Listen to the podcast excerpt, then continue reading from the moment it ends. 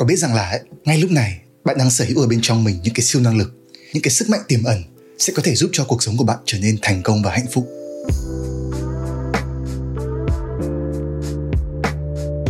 Ở đây mình không nói đến việc nhìn thấy được suy nghĩ của người khác tiên đoán được tương lai hay là bất kỳ một cái gì siêu nhiên cả.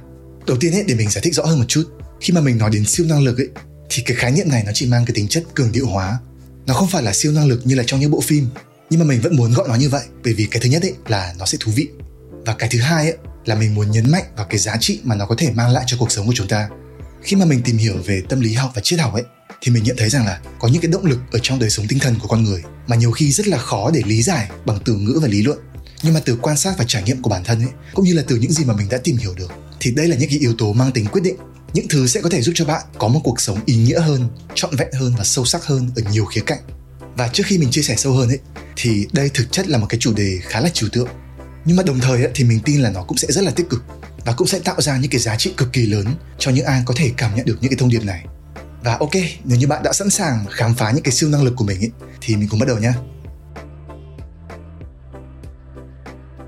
có bao giờ ấy bạn đang phải đứng giữa những cái ngã rẽ trong cuộc đời và bạn có một cái linh cảm rằng là mình nên đưa ra một cái lựa chọn hay là một cái quyết định nào đó? Bạn cảm thấy ở bên trong mình có một cái thôi thúc rằng là mình nên đi theo cái con đường này thay vì cái con đường kia. Bạn chưa thể lý giải được tại sao và bạn chỉ đơn giản là cảm thấy như vậy thôi. Nhưng mà đến cuối cùng ấy thì nó hóa ra là một cái lựa chọn đúng. Cái linh cảm đó ấy, được gọi là trực giác. Bản thân mình đã từng có không ít lần như vậy. Chẳng hạn như là cái thời điểm mà mình bắt đầu làm nội dung từ khoảng hơn 2 năm trước. Lúc đấy thì mình không biết chắc là nó sẽ dẫn mình đến điều gì. Liệu là mình có thể thành công với nó hay không? Rồi là tương lai sẽ thế nào? Nhưng mà lúc đấy mình có một cái linh cảm trực giác khá là rõ ràng ấy rằng đây là cái công việc mà nó dành cho mình. Nó phù hợp với những cái khả năng của mình. Và mình tin ấy là nó sẽ có nhiều tiềm năng để phát triển trong tương lai. Và sau hơn 2 năm ấy đến thời điểm này thì mình nhận thấy đó là một trong số những cái quyết định đúng nhất mà mình từng thực hiện trong suốt gần 30 năm cuộc đời. Từ đó ấy, thì mình mới thấy rằng có thể nhiều khi chúng ta không tự nhận ra. Nhưng mà ở sâu bên trong mình ấy, thì chúng ta biết là mình thật sự muốn gì. Chúng ta biết là mình nên đi về đâu và nên lựa chọn như thế nào chúng ta cảm thấy rất rõ ở bên trong mình một cái sự thôi thúc mà những người ta vẫn gọi là inner calling, hay là một cái lời kêu gọi ở bên trong, hay là một cái gut instinct, nghĩa là một cái linh tính bản năng. Cái khái niệm này ấy, nếu như gọi tên ra thì nghe có vẻ là bí ẩn, nhưng mà thực chất ấy, nó là một cái chức năng sinh học của con người. Nó là cái cách mà cơ thể và não bộ của chúng ta xử lý thông tin trong tiềm thức. Dựa trên thứ nhất ấy, là những cái hiểu biết và kinh nghiệm của chúng ta trong quá khứ. Cái thứ hai là những cái thiên hướng bản năng của chúng ta về tính cách, về giá trị sống và cái thứ ba ấy, là những cái vòng lặp thông tin hay là những cái quy luật trong cuộc sống mà chúng ta có thể nhận biết được. Và dựa trên những yếu tố này ấy, mà trực giác mới có thể đưa ra được một cái đánh giá mang tính bản năng. Nó biết là chúng ta muốn gì trước cả khi mà chúng ta có thể lý giải được bằng tư duy. Chẳng hạn như là trong việc nhìn người nhé một cái người mentor một người giáo viên hay là một cái người sếp giỏi ấy, nếu như mà họ có khả năng nhìn người tốt thì họ sẽ có thể nhận biết được là người trẻ nào sẽ có tiềm năng thành công và phát triển trong tương lai. Bởi vì là họ sở hữu những cái phẩm chất hay là những cái năng lực mà họ đã từng quan sát thấy ở những người thành công khác. Hoặc như là trong kinh doanh ấy, thì trực giác giúp cho chúng ta nhìn ra được những cái cơ hội thành công trong tương lai. Chẳng hạn như là Steve Jobs nhìn ra tiềm năng trong việc sản xuất máy tính cá nhân, hay là Elon Musk nhìn ra tiềm năng trong việc sản xuất xe điện. Tuy nhiên ấy, thì không phải là lúc nào trực giác cũng đúng. Cái mức độ nhạy bén của nó ấy, sẽ phụ thuộc vào chính hiểu biết và kinh nghiệm của chúng ta. Giống như là một cái thuật toán ấy, nó sẽ cần phải có nhiều input đầu vào và là những cái input chất lượng để nó có thể xử lý dữ liệu và đưa ra được những cái đánh giá đúng.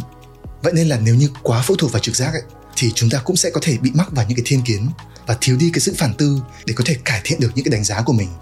Nhưng mà mình nghĩ một khi cái năng lực trực giác của chúng ta được cải thiện để trở nên nhạy bén hơn và chính xác hơn thì nó sẽ là một cái sức mạnh vô cùng lớn.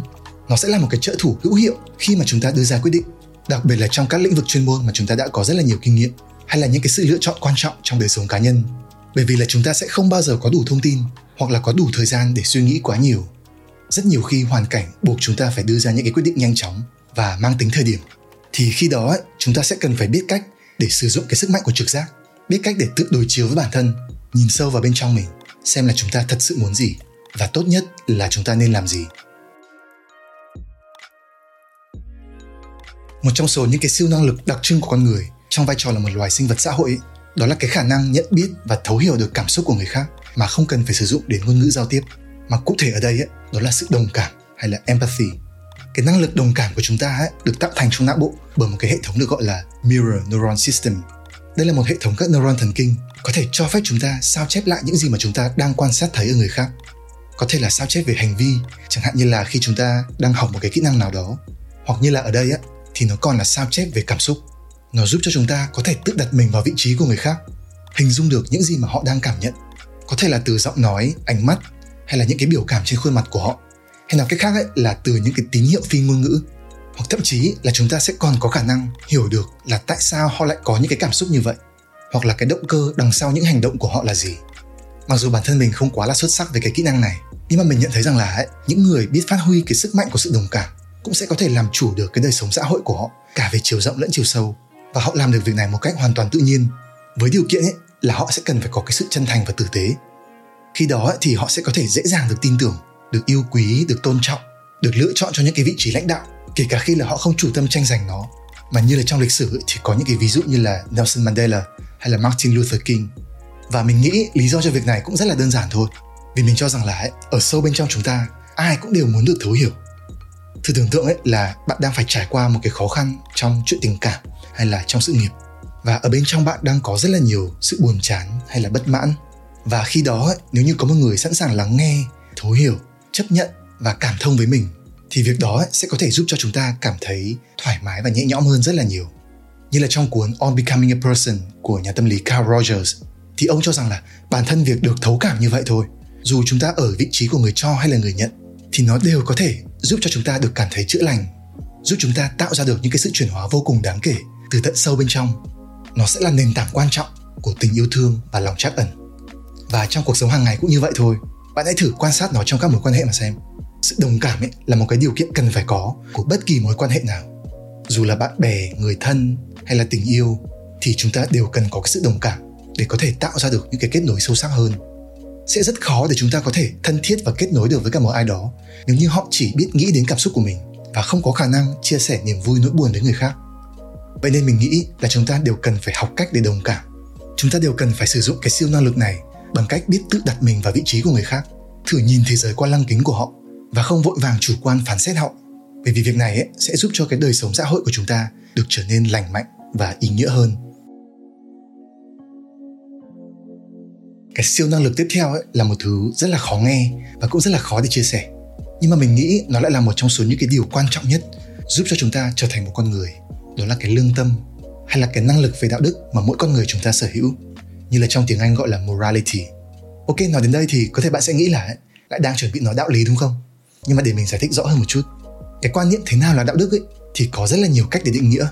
Đối với mình á thì nó không phải là những cái giáo điều rằng là bạn phải làm thế này là bạn không được làm thế kia. Đó mới chỉ là những cái phép tắc về đạo đức. Và nó có thể có những cái sự khác biệt ở từng thế hệ từng thời kỳ từng nền văn hóa từng trường phái triết học nhiều người cho rằng là ấy, đạo đức là những gì mà số đông cho là đúng. Cách hiểu này không sai nhưng mà thực chất nó mang tính giản lược và có rất là nhiều hạn chế. Thực chất ấy, đạo đức đúng là mang tính phục vụ số đông nhưng nó là những cái ý thức cần phải có để xã hội có thể sinh tồn và phát triển. Nó là một cái ý thức xã hội mà theo thời gian ấy đã trở thành một phần trong bản chất của con người.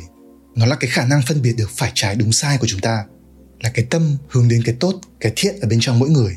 Và nó đã được minh chứng nhé là có liên quan đến cấu trúc của não bộ chẳng hạn như là vùng não amygdala trong việc xử lý cảm xúc hay là vùng não prefrontal cortex trong việc đưa ra các lý luận logic có thể xem cái năng lực về đạo đức này ấy, là một cái chức năng tâm lý đặc trưng của con người mà như giáo sư Joshua Green của Harvard ấy, gọi là một cái moral cognition. Trong lịch sử ấy, thì cái năng lực này được tạo thành theo cái tiến trình phát triển của xã hội. Khi mà con người ngày xưa tập hợp lại thành những cái tập thể, những đội nhóm và xây dựng những nền văn minh ấy, thì khi mà xã hội phát triển càng phức tạp thì cái nhu cầu về đạo đức cũng ngày càng trở nên cấp thiết hơn và trở nên sâu sắc hơn vì nó sẽ là nền tảng cho cái sự tin tưởng, sự hợp tác giúp cho con người có thể chung sống với nhau một cách hòa hợp và bền vững. Những ai không tạo dựng được cái sự tin tưởng này với những người xung quanh ấy có thể là vì những cái hành vi phi đạo đức của họ vì những việc họ làm gây ảnh hưởng xấu đến xã hội ấy, thì lẽ tất nhiên là họ sẽ bị số đông xa lánh và sẽ khó có khả năng để sinh tồn và phát triển. Và tất nhiên ấy là khi mà mình nói đến đạo đức mình muốn thừa nhận rằng là ai cũng đều có những cái sự hạn chế và bản thân mình cũng vậy không có một cá nhân nào ấy là hoàn hảo về mặt đạo đức cả. Cũng không có một cái hệ giá trị đạo đức nào là tuyệt đối cũng như là được đồng thuận bởi tất cả mọi người. Nhưng mà mình cho rằng là ấy, đây vẫn là một cái sức mạnh về tinh thần vô cùng ý nghĩa. Nó là cái động lực để giúp cho chúng ta rèn rũa bản thân mình. Nó là định hướng và tiêu chuẩn cho những cái quyết định của chúng ta trong cuộc sống. Và cái việc hành động theo những gì được cho là đúng ấy cho dù nhiều khi nó không mang lại những cái lợi ích tức thời cho chúng ta nhưng mà nó cũng vẫn giúp cho chúng ta xây dựng được cái lòng tự trọng tìm thấy được một cái sự bình an và thanh thản ở trong tâm hồn và để hiểu đơn giản ấy, thì đạo đức là thứ chỉ dẫn cho chúng ta trở thành một con người tốt hơn. Cái siêu năng lực tiếp theo mà mình muốn chia sẻ ấy, cũng là một cái thứ rất là quen thuộc đó là niềm tin. Ngày xưa ấy thì mọi người thường hay lấy cái khái niệm niềm tin ra để đùa như kiểu là không có tiền thì sống bằng niềm tin à? Nhưng có một cái sự thật mà mình mới nhận ra trong vòng khoảng vài năm gần đây rằng cái niềm tin cốt lõi của chúng ta ấy, sẽ có những tác động vô cùng lớn thậm chí là sẽ quyết định cái cuộc sống của chúng ta hàng ngày các nhà tâm lý gọi đây là những cái core beliefs. Đó là những cái suy nghĩ mặc định rất là sâu ở bên trong chúng ta về người khác về thế giới xung quanh về cuộc sống hay là về chính bản thân mình.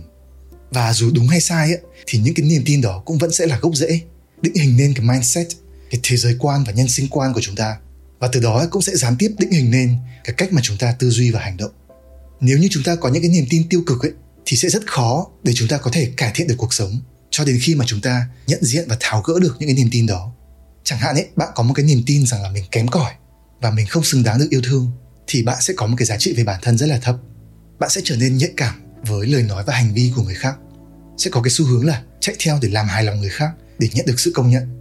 Hoặc bạn sẽ nghĩ rằng là đằng nào mình cũng sẽ thất bại, cho nên là có cố gắng cũng chẳng để làm gì. Và chúng ta rất thường xuyên không tự nhận ra được những cái niềm tin sâu xa như vậy, cho đến khi mà chúng ta bắt đầu tìm hiểu sâu hơn về chính mình đi sâu vào nội tâm hoặc là tìm đến những cái phương thức trị liệu. Bởi vì chúng ta đều rất giỏi trong việc biện minh cho những cái niềm tin của mình bao gồm cả những cái niềm tin sai lầm. Như là với mình ấy thì mình từng có những cái niềm tin rằng là mình sẽ không giỏi thuyết trình mình không giỏi lãnh đạo mình không giỏi kinh doanh. Và vì thế nên ấy, mình cũng thường né tránh những việc này.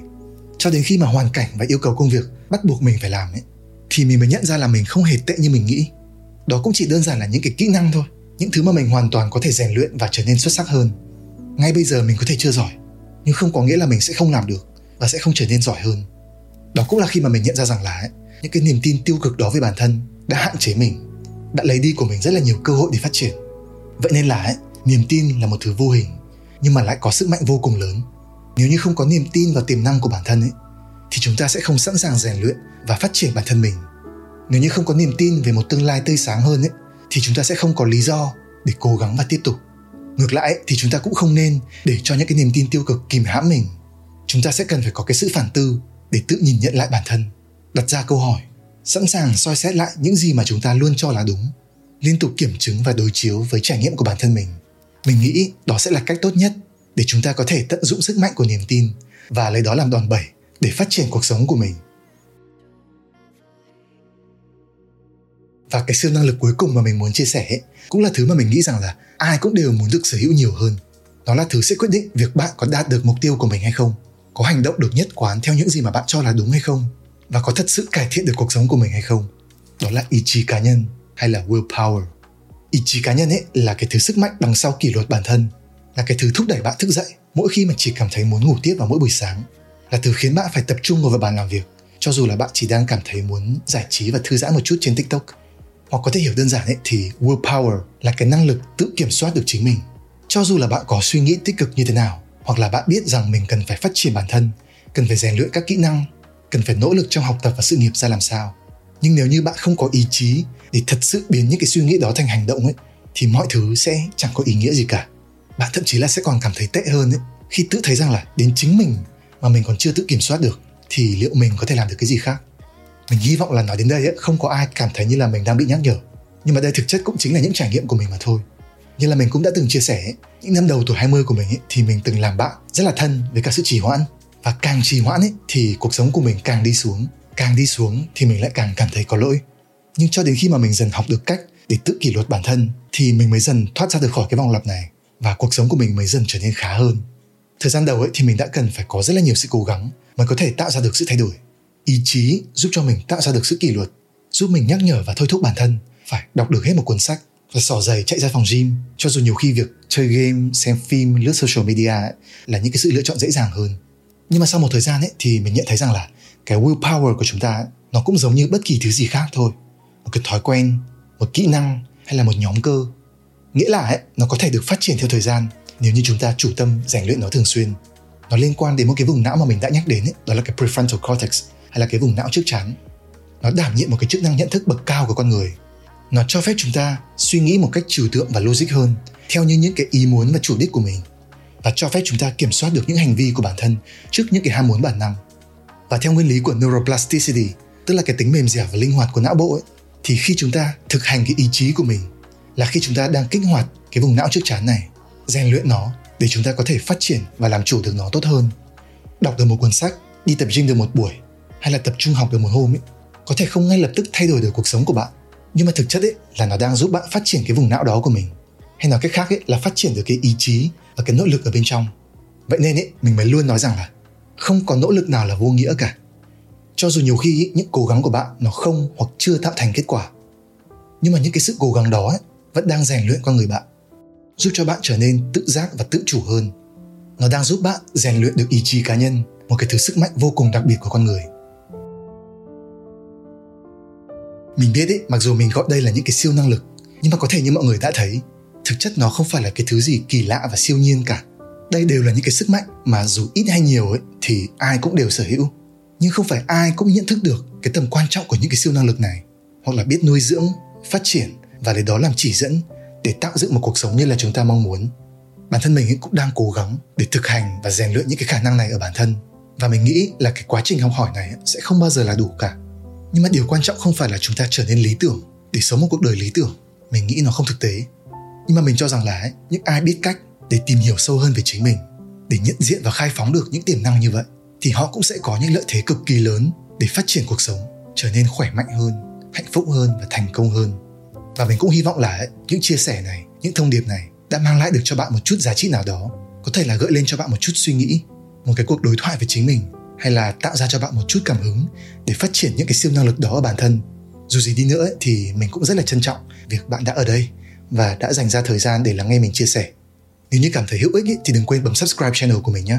Rất là cảm ơn bạn và hẹn gặp bạn ở những nội dung khác.